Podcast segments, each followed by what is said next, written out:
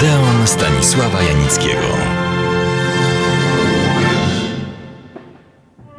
Przystępuję z mistrzem, czyli Andrzejem Wajdą, do realizacji bez dwóch zdań oryginalnego pomysłu, który polega na tym, że powstanie książka, w której przedstawimy szanownym czytelnikom w formie rzecz jasna atrakcyjnej pod każdym względem niezrealizowane projekty filmów Andrzeja Wajdy. Nie ukrywam, nie wpadając w czeluść megalomanii, że był to projekt rzeczywiście unikalny. Proszę mi pokazać książkę, film, widowisko teatralne, w którym twórca dzieliłby się otwarcie, szczerze i wyczerpująco ze swoimi projektami, zamierzeniami, planami, w końcu marzeniami o utworach, które chciałby zrealizować.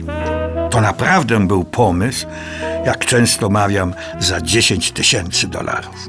W letnie dni roku, naprawdę nie pamiętam którego, chyba to był rok 1971, drugi, zasiedliśmy, mistrz Andrzej Wajda i moja skromna osoba, pod wielką, rozłożystą, chyba lipą, ale kto to dzisiaj wie, w parku okalającym piękny norwidowski dwór we wsi Głuchy, na wschód od Warszawy. I rozpoczęliśmy rozmowę, a właściwie rozpoczęła się opowieść Andrzeja Wajdy o owych niezrealizowanych projektach. Miałem już wtedy, pochwalę się, jako jeden z pierwszych dziennikarzy w perelowskiej Polsce prywatny magnetofon.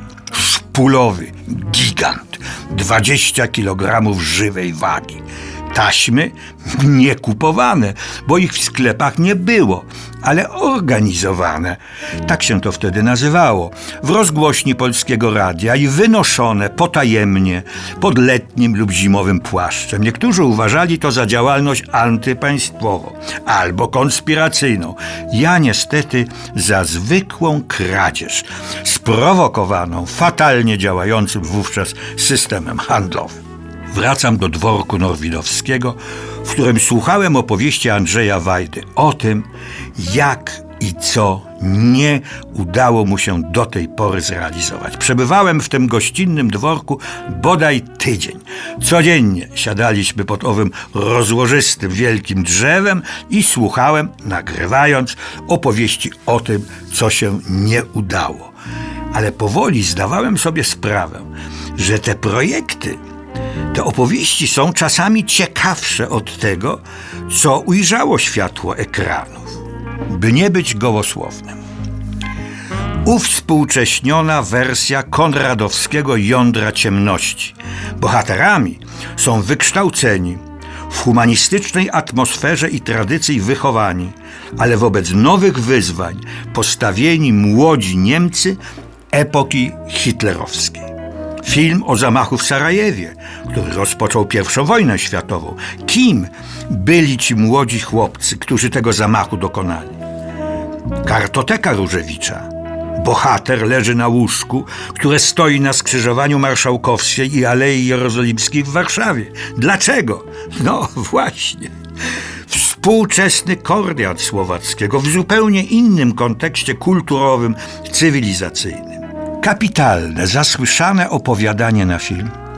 Zagubiony, skołowany, zblazowany aktor drugiej kategorii, który nagle w czasie zdjęć do kolejnej telenoweli niespodziewanie przeżywa swoją wielką miłość do statystki. Ale zwykły, codzienny rytuał w wielkim, moskiewskim blokowisku ją uniemożliwia i przekreśla filmowe biesy Dostojewskiego i to z kim w głównych rolach? Znakomita Simon Signoret i legendarny, jakże znany i lubiany w Polsce Yves Montand.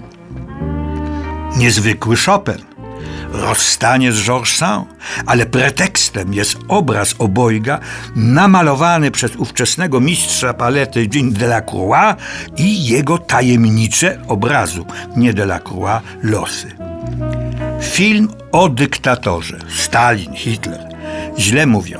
Film nie o dyktatorze, ale dla dyktatora. Rewelacyjny pomysł. A filmy, które sam po latach jednak zrealizował. Zemsta Fredry czy Pan Tadeusz. jego umiłowanie narodowej literackiej tradycji nie mylić z dzisiejszym ogłaszanym urzędowo patriotyzmem. Oraz filmy, które zrealizowali inni, choćby Zamach na szefa SS i hitlerowskiej policji dystryktu warszawskiego generała Kuczerę, czy Przedwiośnie, jakże mu bliskiego Stefana Żeromskiego. Jeden pomysł lepszy, ciekawszy od drugiego i każdy przemyślany, wręcz przygotowany w różnym stopniu do realizacji.